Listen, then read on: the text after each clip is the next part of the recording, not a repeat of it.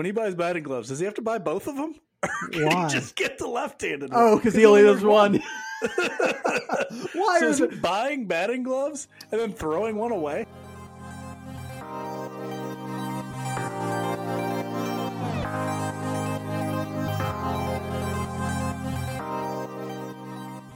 Welcome back to Royals Weekly. I am your host, Marcus Mead, and joining me as always, a man who keeps all his nuclear secrets in a deputy dog lunchbox buried in his backyard, my brother Mike. I got more secrets than that too. And I got a six million dollar man action figure, and I got some incriminating photos of you in there. So, yeah, I don't think so. I don't think so, government. You're getting my secrets. Yeah, that's it's Fort Knox in Mike's backyard back there. That's Those right. incriminating photos you have of me, I, I don't think are going to be as damning as you would imagine. Most people have a pretty low opinion of me anyway, and so I don't know what those photos are going to do for you. You know, like, Yeah, maybe someday we'll find out, huh? Huh? when I run when I run for office, you will uh, Yeah. you're going to drop a dime on me. Is what you're telling me? Yeah. Okay. Uh, If you run Well, for office, we're back this the week campaign after- can withstand whatever I can put out there. If somebody puts you Oh, up there, yeah, that- you will not be torn down. yeah, that's true. All I got to do is get up. Um, we're back this week after a week off. I went on vacation. I was plan- we were planning on recording an episode for you last week, but the Wi-Fi in my hotel was such garbage. I was like, why even try? Let's not even go down that road. It would just be a If you nightmare can't and count hassle on Super me. 8 motel Wi-Fi. I know, I know, I, I know. mean, what can you count on? what has this country? This will be the platform I run on. We'll be like better Wi-Fi in the Super Eights. Chant it with me. Uh, yeah, no, uh, it was not good. It was actually a Holiday Inn, but um, uh, yeah, it was not a great great Wi-Fi situation. So we decided to cut that. We'll come with you, but you get a new episode this week. You know, lots of Royals content out there from other people. So uh, you know, one week without a little Royals Weekly won't won't kill you. Uh, but we are glad to be back. I'm glad to be back. That's really it's love talking about the Royals. Mike, are you ready to talk a little bit about the Royals as they stand today? I am excited to get back into it. All right, let's talk about roster news first then. In roster news, it it may sound weird, but we have actually never got a chance to talk about the Whit Merrifield trade. We recorded our last episode right before the day before Whit Merrifield was traded. He got traded, and then two weeks went by, and we haven't had an episode since then. So, Mike, let's talk a little bit about the Whit Merrifield trade. We're a little late, but hey, we've we've been late to everything in our lives, and so we're going to talk a little bit about that trade.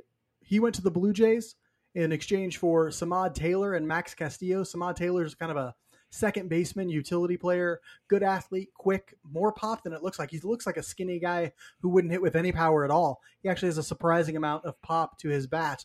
He's hitting 763 as an OPS in AAA in 2022, though he's hurt right now.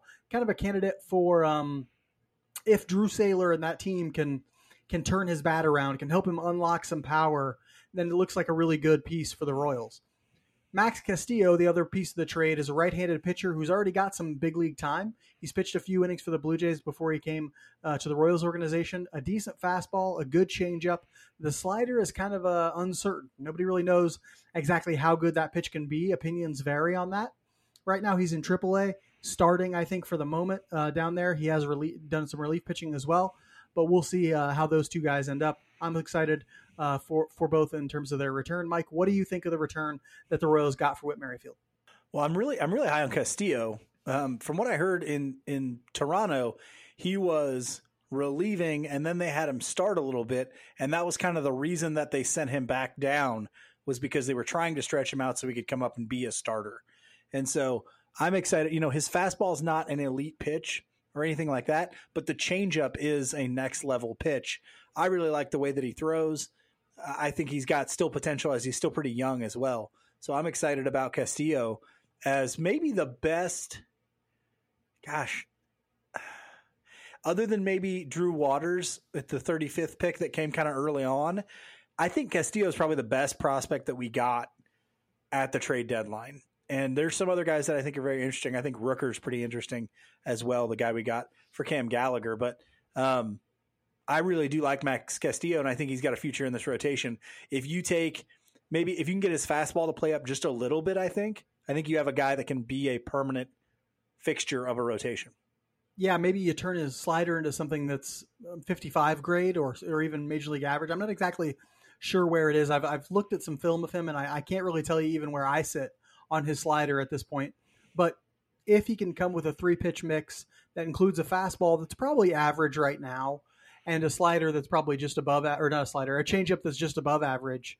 If he can get that three pitch mix to all be average or better and keep good command, yeah, he could certainly find a place in this rotation. This rotation's got a lot of back end starter types, and that's kind of what he is. And so he's really going to be fighting guys like Jon Heasley, Chris Bubic, you know, and that group, maybe Drew Parrish in a, in a year or so. He's going to be fighting a lot of guys Zerpa. for Zerpa, yeah, for back end jobs. So they should have that pretty much filled out. It's the front of their rotation where they got a little few question marks. But and Castillo certainly isn't going to be that. But at the very least, he's a swing man for you. He's depth in the starting rotation, and they're going to need that moving forward because whether or not you have five good starting pitchers, you're going to need eight or nine.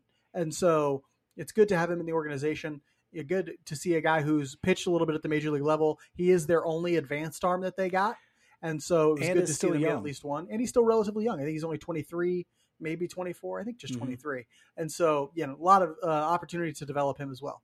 I think overall, I, would like to sort of reflect on the trade deadline as a whole and talk a little bit about how we feel about the trade deadline going down. We talked a lot leading up to it about what we wanted from the team. We wanted them to trade Whit Merrifield, Michael A. Taylor, and Andrew Benintendi. They traded two of them. Uh, Mike, what grade would you give the Royals trade de- trade deadline as a whole? So I gave it a C plus, but let's remember what we said. They had to trade all three for it to be a successful trade deadline, and so I don't feel like it was all that successful. But I gave them a C plus anyway because because of honestly what they got from that 35th pick that was kind of the the the thing that tipped it a little bit for me. If they don't trade that 35th pick for Drew Waters and Hoffmann and CJ Alexander, who looks really good right now, honestly, if you've been yeah, he's hitting real CJ well. Alexander is doing in the minors, he's actually doing pretty well. Um, who it looked like he was probably just a throw in in that deal, but if they don't get that stuff, this is a failing grade for me. Okay. And that stuff didn't necessarily happen at the deadline. But I think when you look at it as a whole, the stuff they got for that 35th pick, even getting Mills back from Seattle for Carlos Santana, and then also the stuff that more the stuff they did closer to the deadline, which is Castillo and Taylor and um, oh gosh, who did they get for Benintendi? That was um, uh, T.J. Sikkema and Beck Way, TJ, yeah. and mm-hmm. Chandler Champlain. And Beck, yeah. yeah. the the three guys they got from the Yankees for for Benintendi. Uh, when you look at it as a whole, I'm giving him a C plus. Partially also because they they kept Michael A. Taylor, which I don't love, you know, um, but I do like some of the pieces that they got. I think Rooker's kind of interesting, even though he's a little bit more of an older proj- uh, prospect. Um, I, he's always hit in the minors. The limited opportunities in the majors, he hasn't really hit. But I think he's an interesting right-handed bat when they kind of need some right-handed bats in the system but no, some of those guys really I think are, are things you can dream on. Drew Waters, Castillo, um, Sikkema, and Beck Way are both guys that I think will find the majors some way. Maybe it's as a reliever for for Beck Way, but I think they do eventually get to the majors. So C plus for me. Uh, you know, could have been better. Yeah, I'm going to give him a D plus, and here's why. I was very outspoken about like if they don't trade all three of those guys, it is a failing deadline. Why?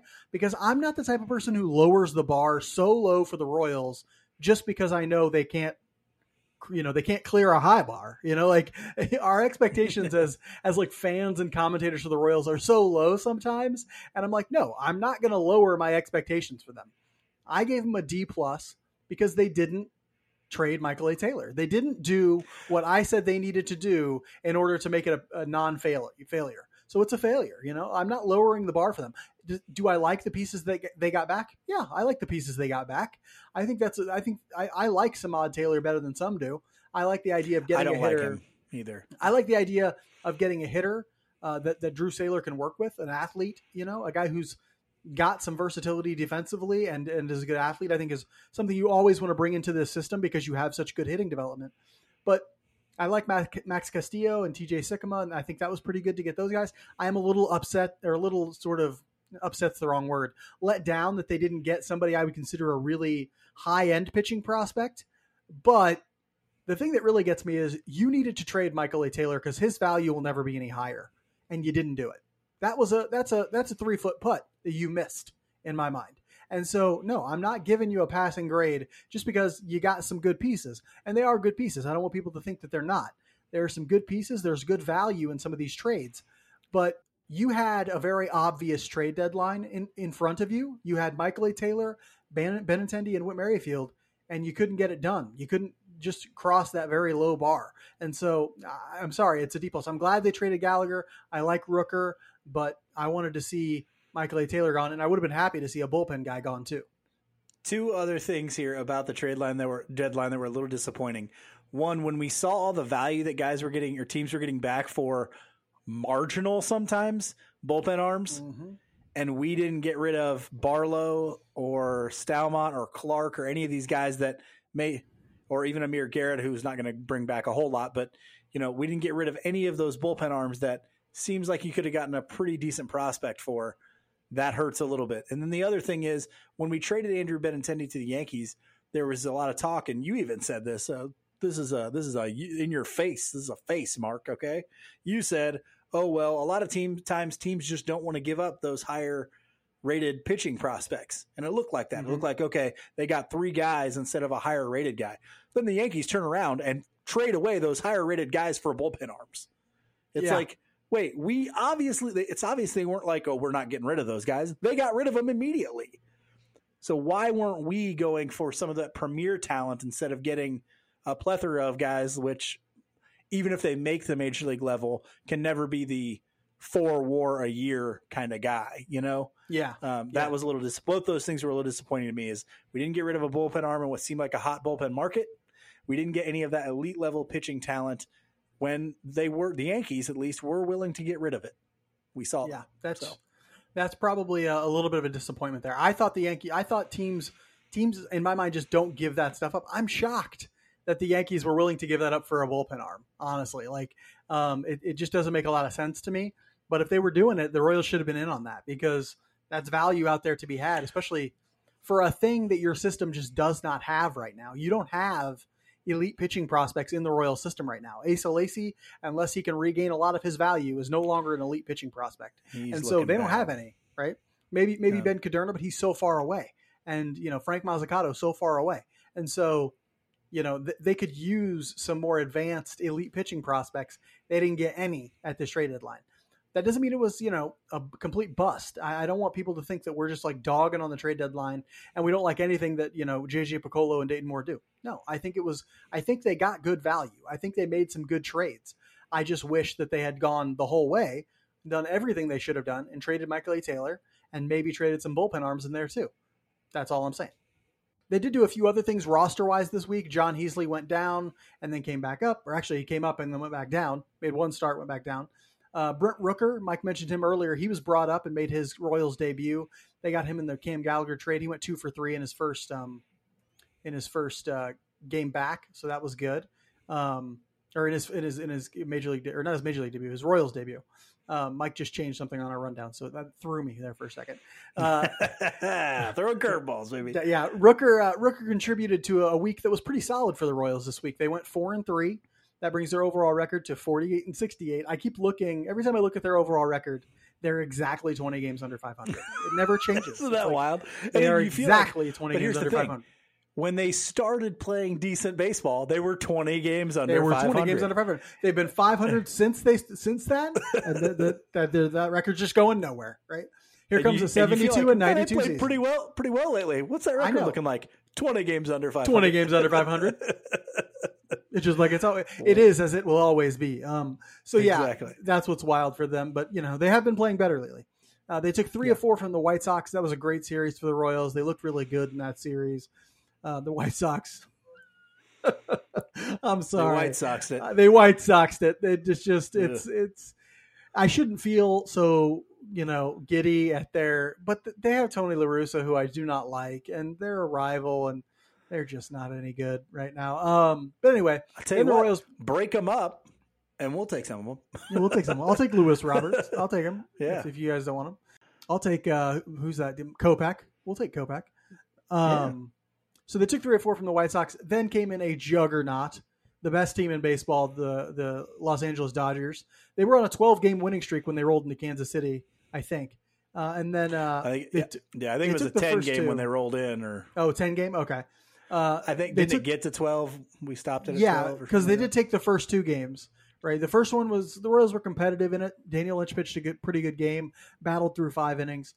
The second game was a complete blowout. Brad Keller just came out and crapped the bed. Looked like, you know, just one of his really bad starts. And then the, this game, Brady Singer, uh, this last game played today, Brady Singer spun spun a gem, and they were able to get at least one win from that Dodger series, which is great. Um, you have a week like that, you go four and three, you're going to have some good performances. Mike, tell us about who really helped carry the Royals to a winning week this week.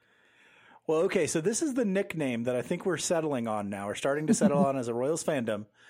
Pasquatch.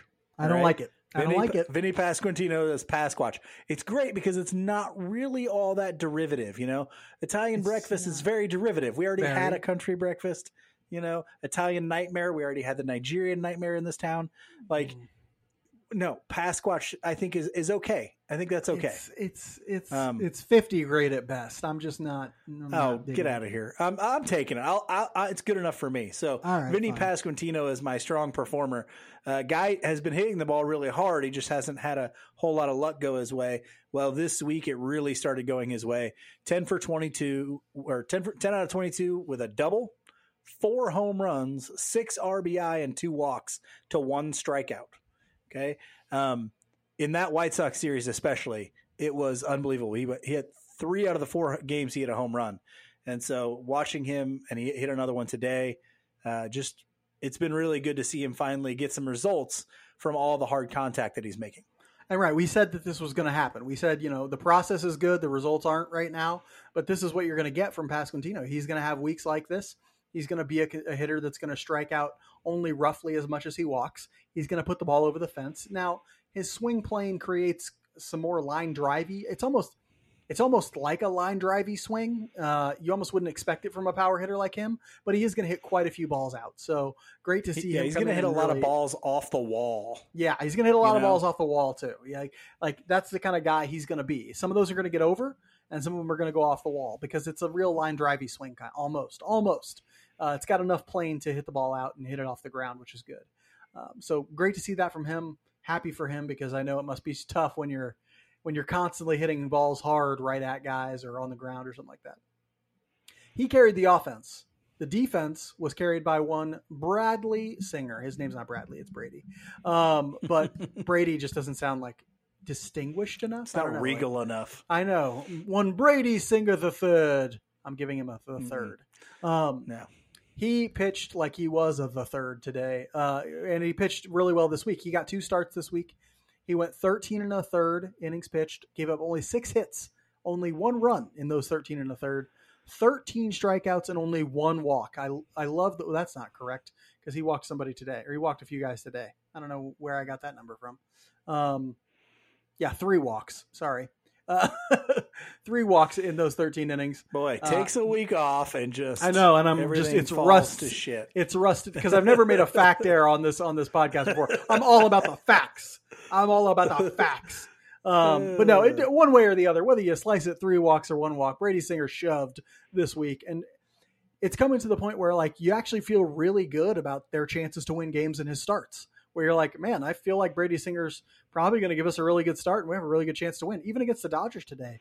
It was like today is our chance to really grab a win in this series Mhm. because Singer could come out. We saw him shut down the Yankees earlier in the year. We saw him shut down the Dodgers today. He can do that sort of thing, right? And that's how he looked so good today, in and out with that two seamer. Slider was keeping guys off balance all day. It was amazing. Great to see from him. And he looks like, yeah, Yeah. you mentioned it the last time we had a, an episode. He's the foundation around which you build a starting rotation. So yeah, I think I think that's the case. Now, still only threw six changeups today. Okay, Didn't love that. but but you know, you and I, I think, are, are both of the idea that he should be in that ten percent to fifteen percent range. Which, in case you're wondering, and if you throw hundred pitches, is about ten changeups or fifteen changeups, right? That's that's not bad. He threw six today, and six is the most he's thrown in a few starts. Yeah. So, uh, you know, I would like to see that go up. And I think I think it will. I think over the offseason, he's going to get more confident in that pitch as he works with it. And now that he's thrown it in a game some, I feel like next year you're going to see him start to throw that even more. I do. I think that's true, especially in starts when he feels like his two seamer and slider maybe don't have like we saw a couple starts ago, his velocity was down a little bit. He was throwing that two seamer like 92, 93 instead of 94, 95. And you could tell he, it was, he didn't have his real sharp stuff. And he mistakenly didn't mix in more changeups. And he got hit for like, I think he gave up like four runs in six four innings. runs and six. Yeah, it wasn't a terrible start, but it wasn't a good one. I think those are the type of starts where you'll start to see him in the future, hopefully anyway, lean more on that changeup. That's when he should really be throwing it more. Okay. It's fine if he only throws six of them in days like today when his other two pitches are both on and he's really sharp. But in days when they're not on, it's a good time to go ahead and mix in more changeups, keep guys off balance with your pitch mix, and then you don't have to have two 60 grade pitches that day. You can just have a couple of 50 grade, three 50 grade pitches instead of two 60 grade pitches, if that makes sense. So yeah, he play, he pitched really well today, pitched really well this week. Hopefully, uh, he can lean on that ch- change up a little bit more on days when he's not super sharp.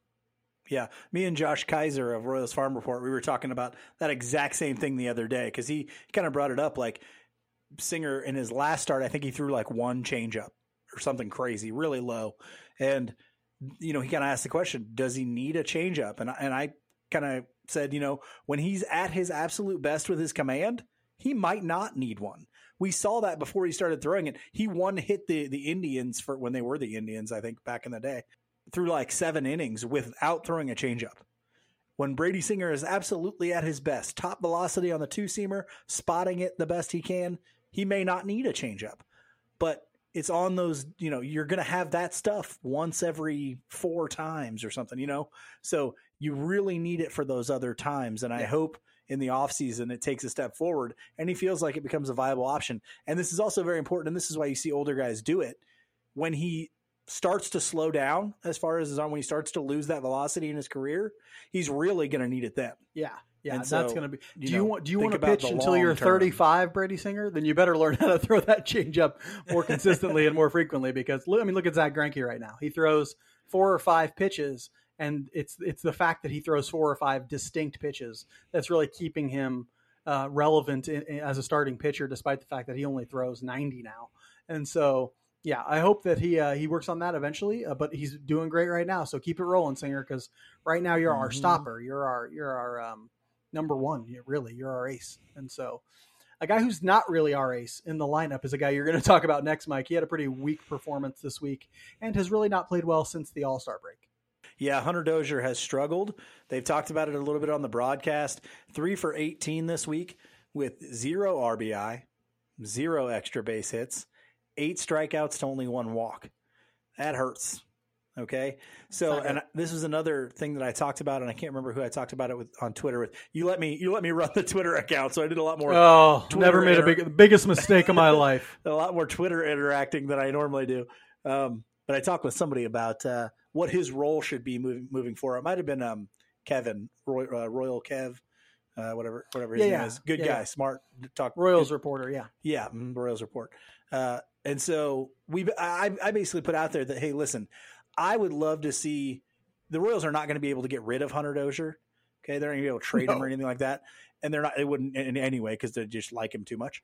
Um, and so I think moving forward, if he takes Ryan O'Hearn's spot, I think there's some positivity to that, and not just like a hey only pinch hit thing. I'm saying he takes his roster spot and O'Hearn leaves, and then oh, I was going to say, O'Hearn hasn't played in like two weeks, so you're basically saying we just that. never play Hunter No, no, no. Dozier. I'm not talking about never playing Hunter Dozier, but I think he becomes a guy that plays once or twice a week.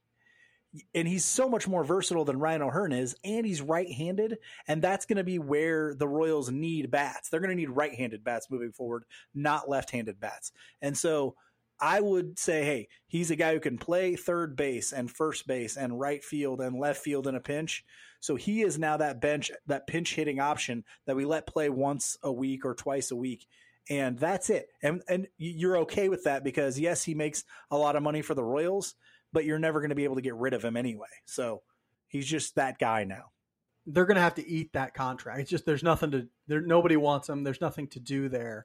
Um, now you just sort of have to find a way to get as much value as you can out of it and limit I think his that's how you do exposure it. a little bit. I think it is too. And those- honestly, And those one day a week is against a lefty. You know, right? That's- Don't be mm-hmm. surprised I mean, some guys can't really do it that way. Some guys have to play all the time to keep their timing and then that sort of stuff. But if he can find a way to be successful as a once a week, maybe at the most twice a week player, then you could actually imagine a future where Hunter Dozier has an OPS over 800 because he's only facing lefties and you know only plays once to twice a week. I can imagine that future. Uh, that's possible. You know, pinch hitter here and there, filling in when guys are hurt at different spots. But he's not a guy you want to play every day. He's not a guy you want having to count on. Not good enough to be a DH, not can't and then can't field. I mean, he's just he's just not that guy. So put him on your bench. Let him be your bench bat. If he's a good character guy, great. Have him be a leader in the clubhouse in some way. But uh, you just really can't afford to play him every day on a team you're hoping will be competitive. You know, it just popped in my head when I just really wasn't paying attention to what you were saying. That's when usually what's happening. Batting gloves. When he buys batting gloves, does he have to buy both of them? Why? just get the left-handed. Oh, because he only does one. why so is it buying batting gloves and then throwing one away? If you're ever like, wondering why Mike says stuff that has nothing to do with what we're talking about, it's because he's not paying attention when I'm saying anything. This is the classic marks of a psychopath when it's somebody who doesn't listen, who can't just like connect. Just, it just popped into my head. Like, sure, does he just did. get one left-handed batting glove because he's a professional baseball player? I'm sure he does. Whatever they want. Yeah, it's like, or is he out there like I gotta buy my batting gloves. He's oh, not man, but I'm buying no. two, and I'm only using them. I'm throwing the other one away. Hunter Dozier's not running down to Dick's Sporting Goods for batting gloves. Okay, That's I don't know what he does. Uh, anyway, is it okay? But they make them in sets, right? I All right, whatever. whatever. We're moving on. We're moving, moving on. on. We're moving on. Moving on. Uh, I'm moving on to my week performer. He's basically the pitching version of of Hunter Dozier. Nah, he's probably a little more valuable than that. But Brad Keller had a pretty poor week this week, a pretty rough week this week. Uh, really, just yesterday, he only made one start this week, but yesterday he went three innings in that second Dodgers game, gave up nine hits, eight earned runs in those three innings, three home runs, three walks, and three strikeouts. I think seven guys hit before they got one out yesterday in that first inning. And so it was. Oh, yeah. I, I turned it on 20 minutes late. We were game, down five. The nothing. game was already over at that point. and so, yeah, it was one of those ones where it's like the first inning happens and you're like, well, uh, night just got freed up. What am I going to do? Play some Legend of Zelda? You know, like, uh, and so, yeah, he, he took him out of the game in that first inning. Fastballs right down Broadway, a lot of them. And uh, they did exactly what you would imagine the Dodgers, the best team in baseball, would do with those. They took him out of the yard. And so he's just one of those guys, man. He's, he's a guy who his overall numbers are going to look like major league average basically most of the time, but you know there's more in there. You know if he could develop a third pitch that was decent, he would be a better pitcher. You know that if he could command his fastball better, he would be a better pitcher. But he's just not there, and I don't know why they're not ensuring that he develops that pitch. I don't know. I'm sure they're working on him with working on his command with him a lot. But he he's another guy like Singer. I don't know why we've never talked about this before, but Brad Keller has basically two pitches. They say he has three because they draw a distinction between his four seam fastball and his sinker. Doesn't really matter because his sinker at this point is so bad, it's not even a major. Well, that's pitch. the thing. Like neither one of those pitches is very good. Get enough movement no. that they have a whole lot of value. No, they're like, not. His sinker doesn't run enough horizontally mm-hmm. to have value.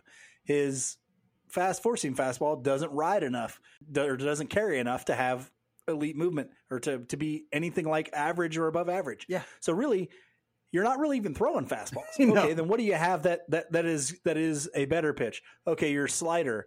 Yeah, his slider's slightly above average, but you can't carry an entire starting pitcher on a slightly above average no. pitch. And occasionally he commands his four seamer well enough that it, it, can be okay, but he has to have good command with that every time because it's not a swing and miss pitch. And so I don't know why they've never said, "Hey Keller, let's work on another pitch for you." Uh, that changeup, he has a changeup technically I think he throws it less than 5% of the time. It goes pretty hard. It's like 90 mile an hour as a changeup. And so he needs to either be refining that or coming. He, I'd, I'd be interested to see him throw like a split finger I, or to work on something like that. I think that'd be an interesting thing for him or a cutter. I think that might be interesting. He needs to do something because right now the arm talent does not match the results from him. And so get on something because he's better than he has the potential to be better than major league average. And right now, he's only ever going to be major league average at best if he keeps going the way he's going. Yeah, and it sucks kind of for him because he's in a spot where he's a back of the rotation kind of guy, but you can't settle on back of the rotation kind of guys that are going to be out in two innings Yeah. every third start. You know, that's not what you're looking for in a back No. of the rotation kind of guy. You're looking for a guy who's going to go five every time. Like Yeah. it, he just doesn't. Those explosions kill bullpens. They they they really hurt teams more than just losing that day. Yeah, and the thing is, if you're overall numbers wise, he could end up looking similar to a guy like Jon Heasley, but you'd go with the Jon Heasley because Heasley's going to give you five. Maybe he'll give up four runs every every time out, but you'd rather have a guy like Heasley who's not going to walk everybody, who's not going to destroy your bullpen because he's out after the first two innings, that sort of thing. Because honestly, they're more reliable. You know what you're going to get from him, and so yeah, Mhm. I, I think Keller has the potential, and I think if he leaves uh, uh, the Royals, then he'll end up probably maybe getting better with somebody else. But I would like to see the Royals turn him into something. He doesn't have that much longer until he hits free agency, and so maybe they get one more good year out of him, and then bye bye, he's gone. So we'll t- we'll see. I hope he bounces back. I hope he plays well, but he did not play well yesterday. I'll tell you that right now. Um, which which is interesting because I actually thought up my theme of the week yesterday when I watched the Royals get trounced by the Dodgers. And the theme was there's still a long way to go. You know, like uh, we're happy with how the young guys have played. They're 500 baseball uh, for their stretch of since basically the All Star game. But when you watch that Dodgers series, when you see the team that is at the peak of the mountain, you realize that the Royals are still a significant distance from that peak because they're making mistakes the Dodgers never dream of making. They got pitchers out there doing so much more stuff. Like they got like Tyler Anderson went out there today and pitched. He is basically Chris Bubic, only with way better command and a better pitch mix. And you're like, well, what if the Royals had were smart enough to give Bubic this pitch mix and fix his command? Like you just see, like organizationally, they are up here and the Royals are down here. There's like, here's where the Royals are, here's where we want the Royals to get in the next year, and here's where the Dodgers are. Right? There's still Yeah. a, a couple of levels away above where the Royals are right now. And so it was great to see a good team like that. And hopefully the Royals look at that and say, hey, that's ultimately where we want to be, but we got a ways to go because I think ultimately they still do have a ways to go. Yeah, and it really starts with their pitching, and that's my theme. When starting pitching is competitive, so are we. Yeah. Right? So we saw this week some really good examples of competitive starting pitching from Daniel Lynch and, and Brady Singer and Bubic. And, and I, I'm not saying, you know, nails starting pitching. I'm just talking about competitive. Yesterday was non competitive from Brad Keller. And so we had no chance. So when when that starting pitching is competitive with the offense that we've kind of cultivated, the young guys, and there are going to be days when those young guys struggle as a group, but we can still scratch three, four, five runs across because they're a little faster, they're a little more athletic. They were able to get this, and the you know one guy hit one out. Vinny, you know that that game we won four to two against uh, the White Sox. Our offense didn't actually do great that whole day, but we were able to get a guy on here hit a home run, a guy on there hit a home run, and bam, we score four runs. And so, it, it, when the pitching becomes competitive, and like it even really has been overall for the last month, it has been a lot more competitive. But that's why watching the Royals has become much more fun. And so, uh, just keep with some competitive pitching. We're going to talk a little bit more about how it can get better later. It's really, really, really important that you subscribe, rate, and review this podcast on whatever platform you use. I mean, right now, like literally pause it, go into your little app thing or whatever, go onto YouTube, subscribe, rate, and review us. We haven't gotten a review in like three weeks, four weeks, a month. I'm not exactly sure how long, but we want those reviews. We love them. We love hearing from you, and that's how you talk to us through the reviews. So go ahead and review us, subscribe, rate on whatever platform you can. Plus, Mike gets all of his subscriber numbers or his self esteem from those subscriber numbers and those reviews. He just loves it. It makes him feel so warm and fuzzy inside. It gives him the warm and fuzzies. I keep a chart, He keeps a chart and he little gi- stickers. gives himself a gold star every time we get a review. So go ahead and give him a review so the boy can feel good about himself again. It's it's sad over here. Anyway, it's very free to subscribe, to rate, to review. We give this freely to you, and it only takes you a second. So just go ahead and do it, and we'll feel really good. That'll help us out a lot. Also, make sure to follow us on all the social medias Twitter, Facebook, Instagram, all those. We post a ton of additional content and analysis. We live tweet a lot of games and stuff, throw out a little a few jokes here and there. It's a lot of fun. So go ahead and follow us on those. Stay connected. We, we, we'll form a little community here. It'll be nice. Since the last episode that we did, the Royals have become a new-ish team, right? Michael Massey and Kyle Isbel and Nate Eaton, they play regularly now. Ryan O'Hearn hasn't sniffed the field in a couple weeks, which begs the question why he's still on the roster, honestly, but we'll, we'll, we'll come back to that later. Uh, Brady Singer, Chris Bubic, and Daniel Lynch are pitching like they belong in the major leagues, which is nice. Uh, it's clear that the Royals have turned a page, which is good. I think it's useful sort of to stop in this moment and talk a little bit about what we've seen from the new look Royals and what we hope to see from them for the rest of the season. Mike, what's been the most compelling development to you of this new look Royals team? For me, the the fun young offense is the most compelling, though I don't believe it is the most important. Right? I think what develop what happens and what develops with their pitching is the most important thing. That will be what leads them to winning baseball. But boy, is it is it not fun to watch Vinny Pasquantino or Nick Pratto taking at bat or watch Bobby Witt Jr. on the bases or Nate Eaton.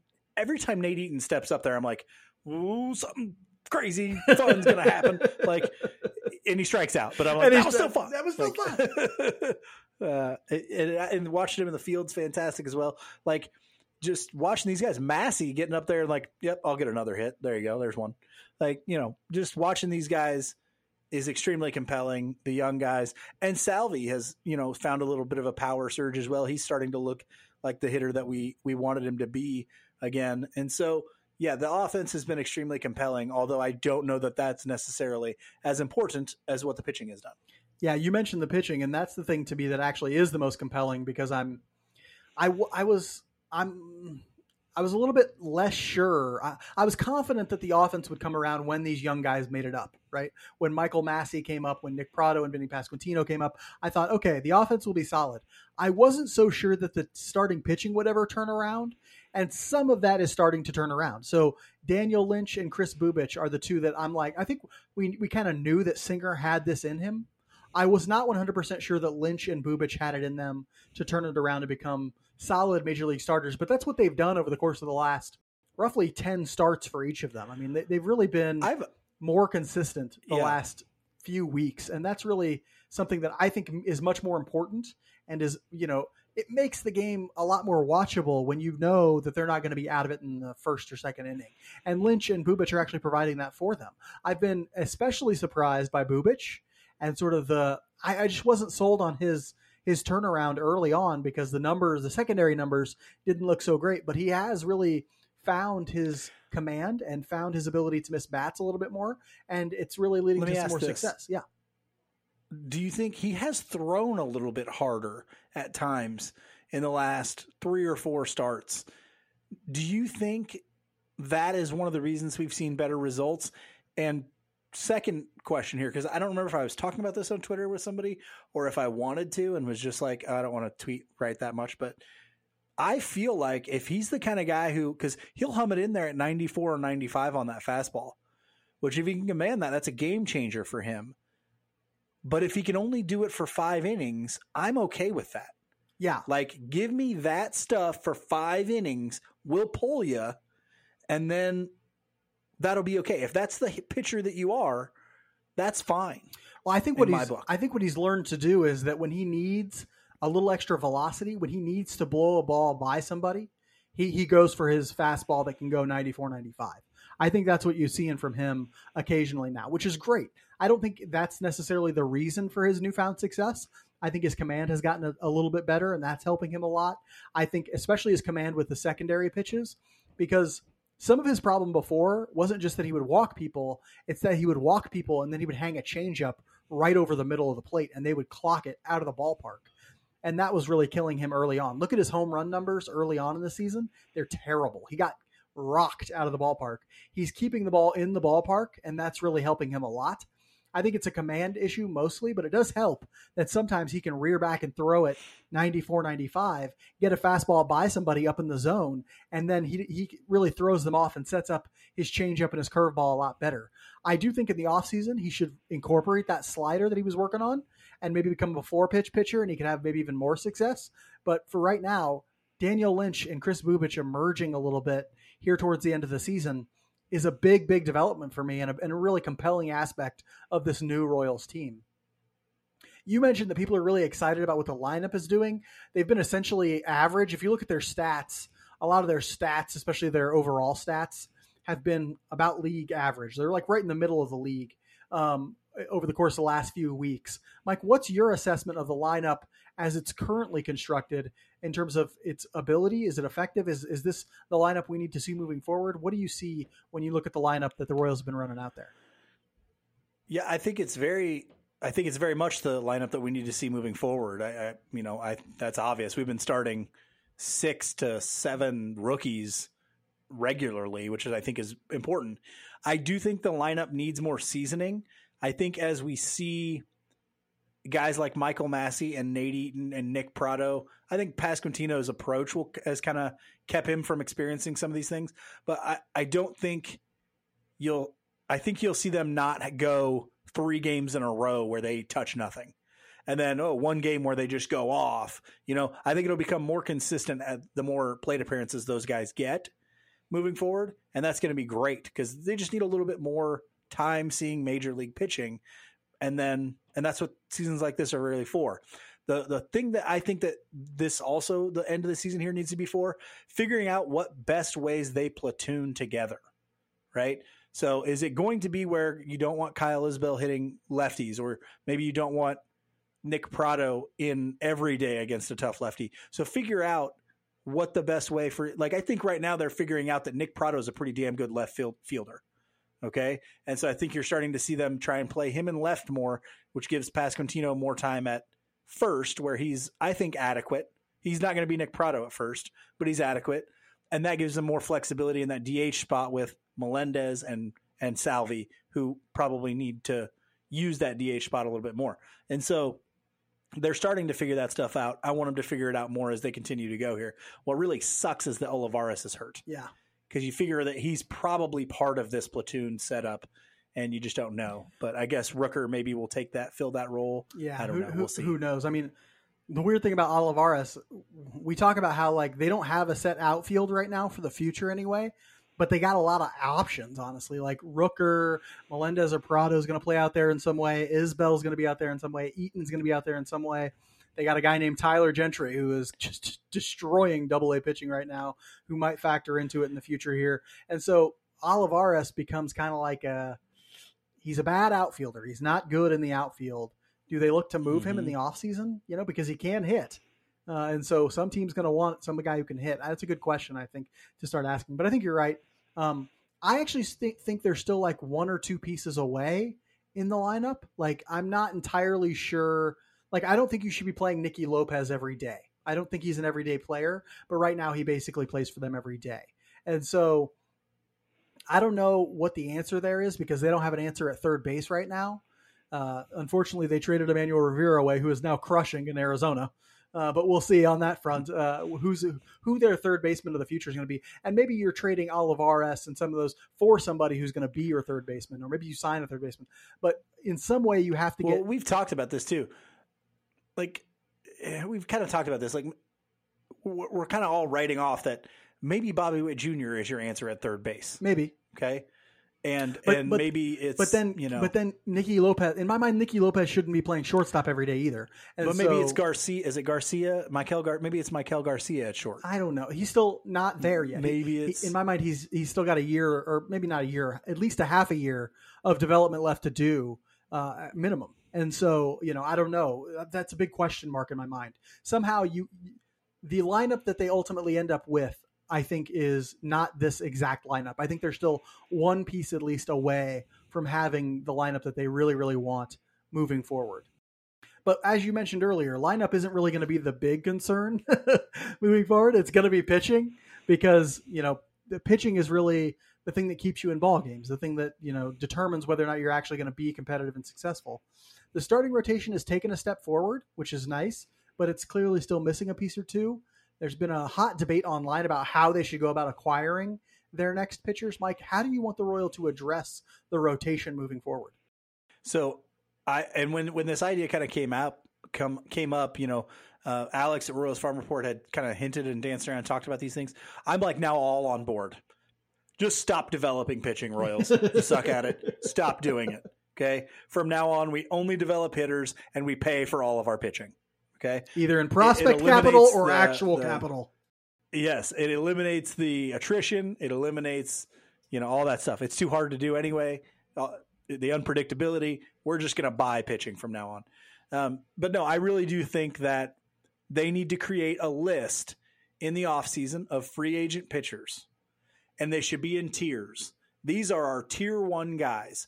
If we get a guy from tier one, that's the only guy we're getting. Okay. This is a, and the guy I have down on here is Carlos Rodon. He's the guy I, the number one guy I would target. They're not getting Jacob DeGrom. No. That's not happening.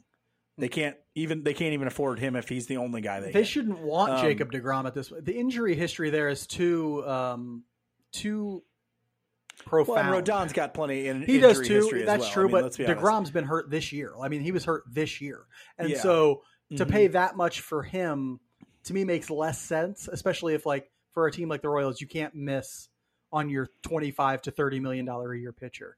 Yeah. So I would I would look at Carlos Rodon as my tier one kind of guy, and then maybe it, maybe you don't get anybody else if that's the case. You try and do it with what else everybody else you have. You got Brady Singer, you got Lynch, you got Bubic, you got Zerpa, you've got all these other guys, Heasley, Keller. You fill it in with all that. Okay. If that doesn't work out, we can't get a guy in that tier one. They don't want to come here because they got to want to come to Kansas City as well, right? And we don't want to give them two extra years to come to Kansas City, stuff like that. I get it. Okay. Then you go to that second tier and you sign two of them. Okay. Now, that second tier is a little tougher because you're still talking about some expensive guys here. Okay. But I like the Chris Bassitt, Mike Clevinger, some of those guys that are maybe a lot of these guys are in there. Okay, I will 30s express. I will solidly. give you a peek behind the curtain. He is Um, stealing guys off the list that is literally written on my rundown right now. You son of a bitch. Okay, but I was What are going you to talk about them anyway. Okay. Okay, so all right. Well, I, I didn't throw so like Noah Syndergaard's another guy. I would put him in the tier one category, and here's why. He's he's a tier one guy. You might actually be able to get a little cheaper because his numbers aren't great this year, but he's in the first year of recovery from Tommy John. Next year he'll be in year two of that recovery. And so you're kind of buying buying low. It's still going to cost you a fortune to get him Yeah. but you're buying low and hoping that okay, we're at least going to get what we got this year, and possibly a step forward. Yeah. And so that's that's another interesting approach you could take there. Um, but again, he's got you know guys got to want to come here. Yeah. So, but you get one or two of that free agent market this year, and I think that sets up pretty nicely. I think so too. Honestly, I um, somebody I want to give credit to whoever this is. I think it was David Lesky put out on Twitter the other day that the Royals have about seventy million dollars committed for next year's payroll. Um, that means they have quite a bit of money to work with, um, somewhere probably in the thirty to forty million dollar range uh, to work with in free agency. That's a lot, and so they can commit some money, especially to those second tier guys. They can commit some money to that. Uh, guys that I'm, uh, this is why I would prefer to them to go do that instead of like trading prospects for them. You have to give so much in prospect capital to get uh, a start, a frontline starting pitcher that it almost seems not worth it. Like they don't have a ton of prospect capital anyway because a lot of their guys That's have the thing. graduated and they need those guys in their Mhm. lineup. And so you can't really. Maybe Edward Olivares is a guy you could trade. Maybe I would say Tyler Gentry, but I, I wouldn't want to trade him. Right? Like you know, Loftin, maybe Nick Loftin. I don't think they want to trade him either because that position versatility could come in really handy later. And so and I don't know that other organizations are going to value him as much as we they're do. definitely not. And so So- it's going to be tough to put together a prospect package that's really good or that you really want to give up for any sort of starting pitching. Go out and buy it, right? You can get Nathan Eovaldi. You can get Tyler Anderson, who they faced today and is having an amazing year for the Dodgers. Uh, Mike mentioned Chris Bassitt and Mike Clevinger. There's some other guys out there. The tier two and tier three starting pitching market this offseason is going to be pretty deep. And so, you know, go out there, be players in that starting pitching market you may not want to give them extra years, like a second or third or fourth year, but maybe you give them a couple extra million dollars in the you know second, third year uh, because you want to save some money for Bobby Witt Jr.'s free agent years or whatever. But there, there's pitching out there to be had on the free agent market. Yeah, and one good thing about doing it that way, the getting maybe two of the tier two or tier three guys, you're a lot of those guys are are in their you know 30s pretty solidly. They're 33, they're 34, they're 35. You're not giving them super long contracts.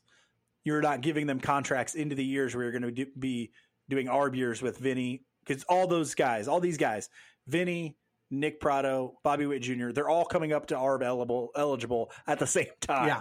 And so as soon as they hit arbitration eligibility, their their numbers are going to go Your pretty your pay, go your lot higher. payroll is going to go just a little bit. way. It's going to go well. Yeah. It's going to go a little bit then up, right? Like every year, it's going to go Well- boom, until you're paying them a Yeah. lot because they're in their last year of arbitration. But all of them are, so it's going to be them, Nady. yes. it's going to be all of them at the exact same time.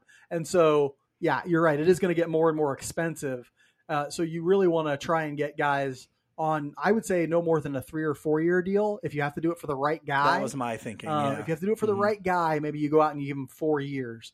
But I'm I'm down with that. Free agent starting pitching, and besides, you want you want somebody for more than just next year because next year they're still not going to be all that competitive, right? They still got stuff to figure out next year, and so get them on a two to four year contract, and and you know get somebody who you think can be a centerpiece of this rotation alongside Brady Singer, maybe even alongside Daniel Lynch if he takes another step forward and all of a sudden this rotation doesn't look that bad, right? Like if you imagine, just imagine with me, just, just with a little depth when you start to think about Zerpa, Right. Heasley, Max Castillo, some of those guys, Drew Parrish, Castillo. those guys, yeah, absolutely. Hoffmann. Hoffmann, right? Yeah. But just imagine with me a little bit of a future uh, where like you know Nathan Eovaldi is up top of this rotation with, or Tyler Anderson or whoever is, or Mike Clevinger is on the top of this rotation with Brady Singer, and then your third guy is Daniel Lynch, who's taken a slight step forward, and your fourth guy is Chris Bubic, and your fifth guy is Jon Heasley, or Brad Keller, or whomever, and then you you have depth in you know in AAA with Max Castillo and John Zerpa, Bowlan, yeah. Castillo. That's not the worst rotation in the world, right? That's a rotation that can keep you in most games. But the rotation Agreed. isn't the only the only thing that matters pitching wise. And uh, just because they keep you in a game doesn't mean the bullpen's going to allow you to win it. Lately, the Royals bullpen has been uh, sort of a fart noise wrapped in a poop emoji. Like that's that's how I would describe it. It's like it's just it's Mhm, real mhm. real bad. Uh, re- reliability has been hard to come by in this bullpen.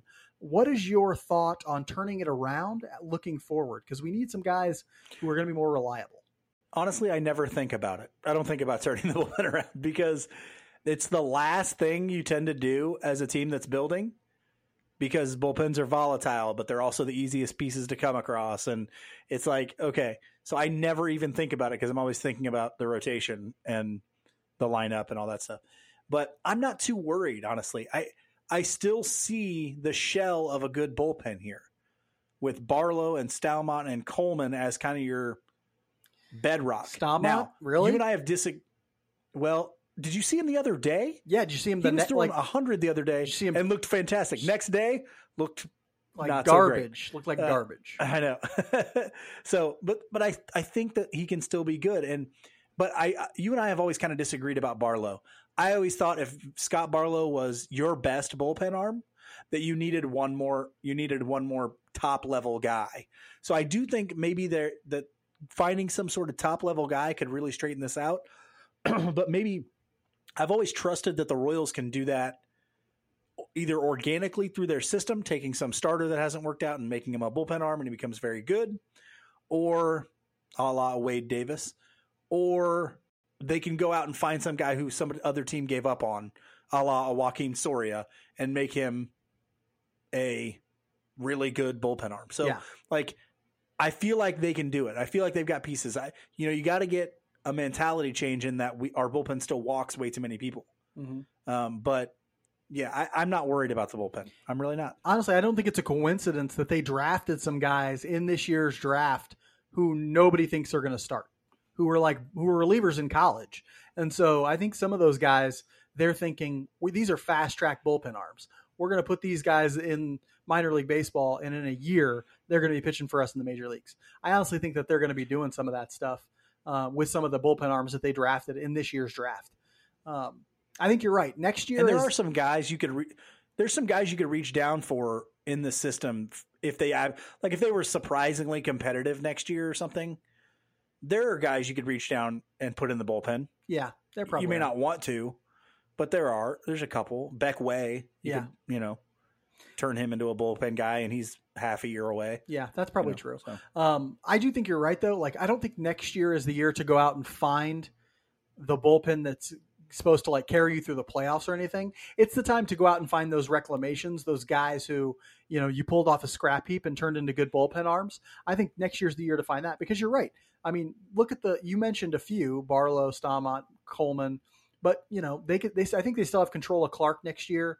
They have Jose Cuas, Gabe Speier. Gabe Speiers. I don't know where he is or what he's doing, but he was good for them earlier in the year. I think he's still hurt, or I don't know. Maybe he ran away somewhere because he didn't want to pitch for the Royals. I'm not exactly sure where he is, but um, I actually looked earlier and couldn't figure Dude, it out either. no clue where Gabe Speier is. I hope his family knows. I hope they know where he is.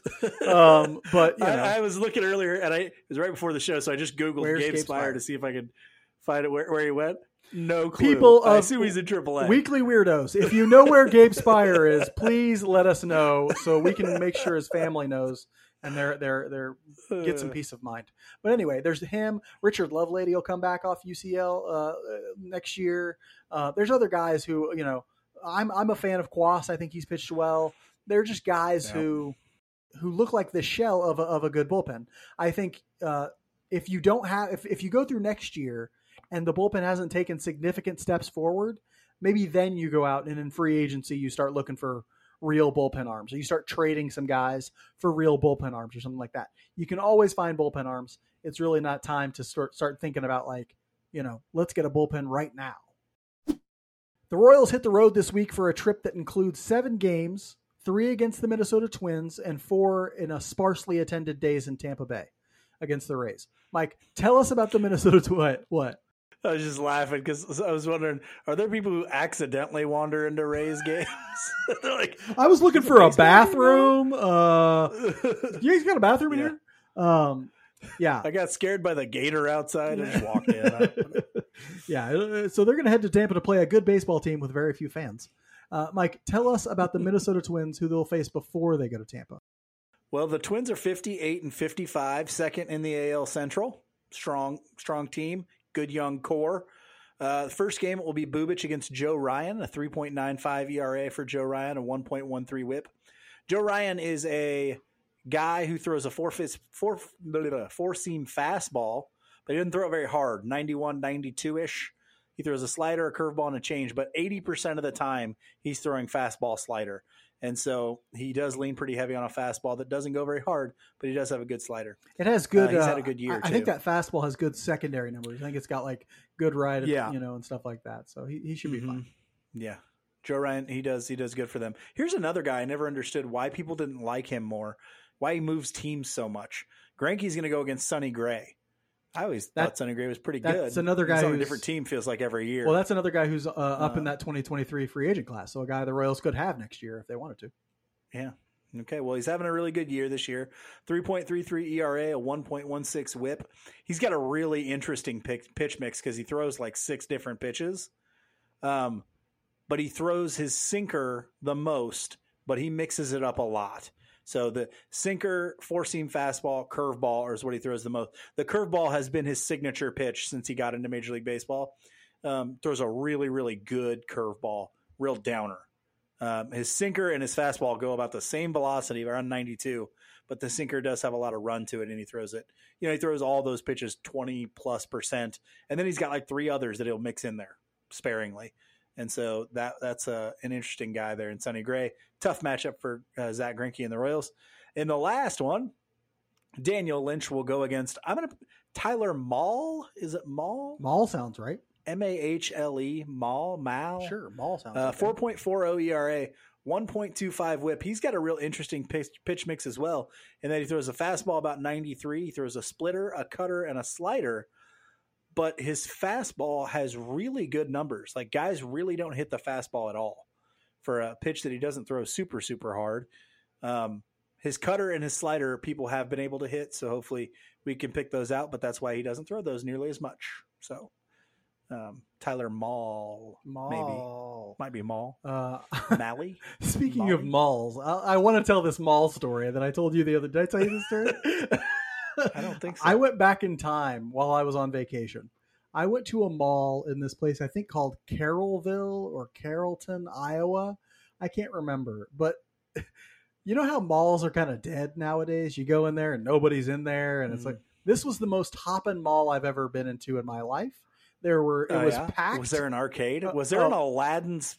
Was it Aladdin's Palace? there or- was so much stuff going on in this mall. It was all classic mall stuff too. Like they had the kiosks and the hot topics and all the stuff you would see in a mall.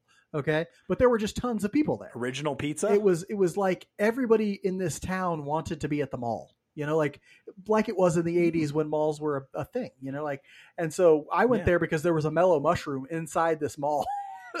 and even the mellow Oh. mushroom was like 80s themed. It was almost like the whole thing came out of the season of Stranger Things that's like set at the mall, you know? Like it was wild to me. Uh, me and my partner were just like, "Where are we? Is this like did we thought we walked back in time? It was incredible. If you ever get a chance to go there, I think it's Carrollton. It was huge too. The mall was huge. Um, I think it's Carrolltonville or Carrollville or Carrollton. I can't remember. But anyway, um, I digress. Let's talk about the Tampa Bay Rays. Uh, Let's talk about the Tampa Bay Rays. let's not talk about malls. Let's talk about in weird Iowa towns. Uh, the Tampa Bay Rays are 60 and 53. They're third in the AL East, but they do have a hold of a wild card spot right now. So they're if the if the season ended today, they'd be in the playoffs.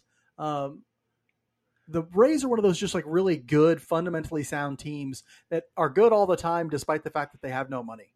Uh, they're getting good seasons from Yandy Diaz, from Ji-Man Choi offensively.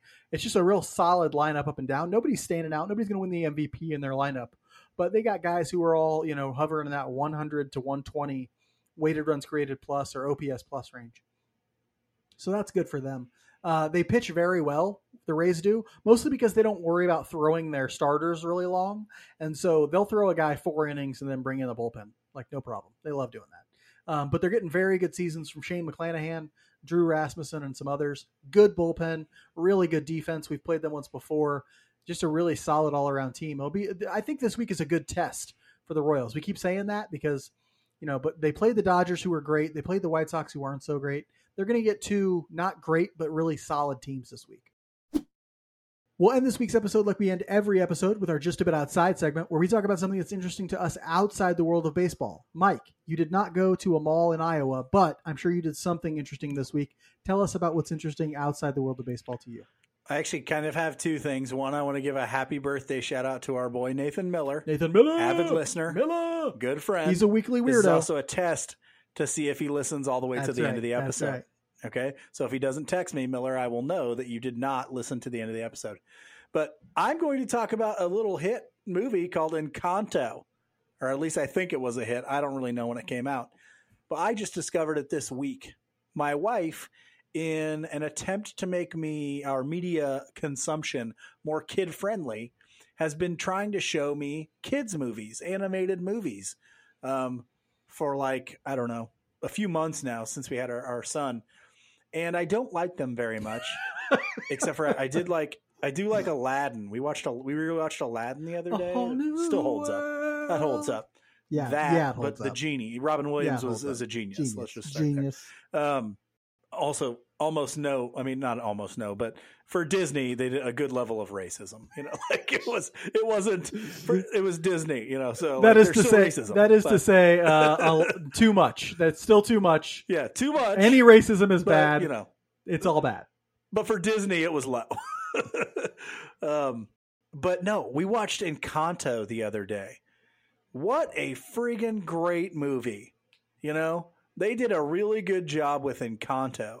So if you if you're not a kid person, you're like, hey, I don't have any kids, but you like Disney movies or something, check out Encanto. If you have kids, I assume you've already seen it, but if you haven't, check it out because it is nails.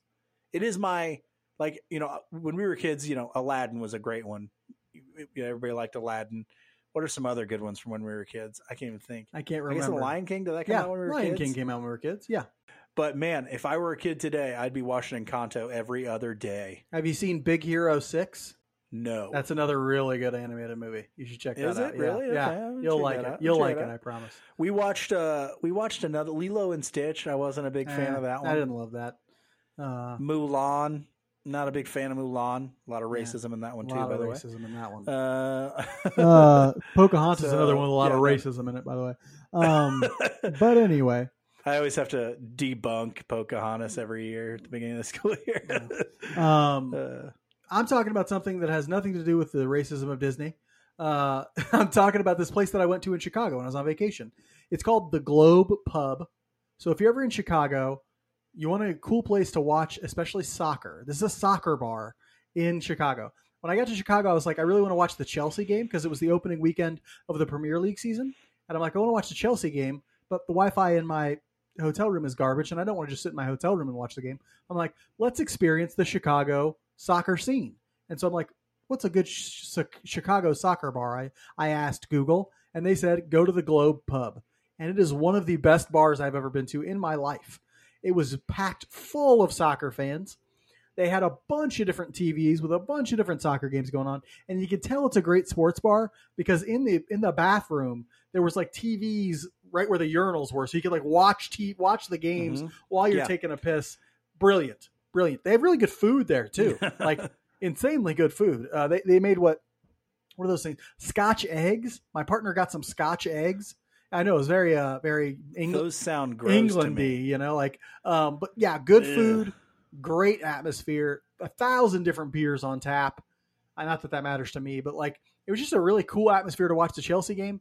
I highly recommend the Globe Pub in Chicago if you ever get up there. They didn't pay me for this in any way, but I'm just deciding that hey, let's tell the world about this thing. I'll also be telling the Royals or the world about the Kansas City Royals next week when you come back here and join us for another episode of Royals Weekly. After you've subscribed, rated, and reviewed us, I'm reading the reviews on the on the episode next week. Go out and give one. Make it awesome. Until then, be good to each other. And go Royals.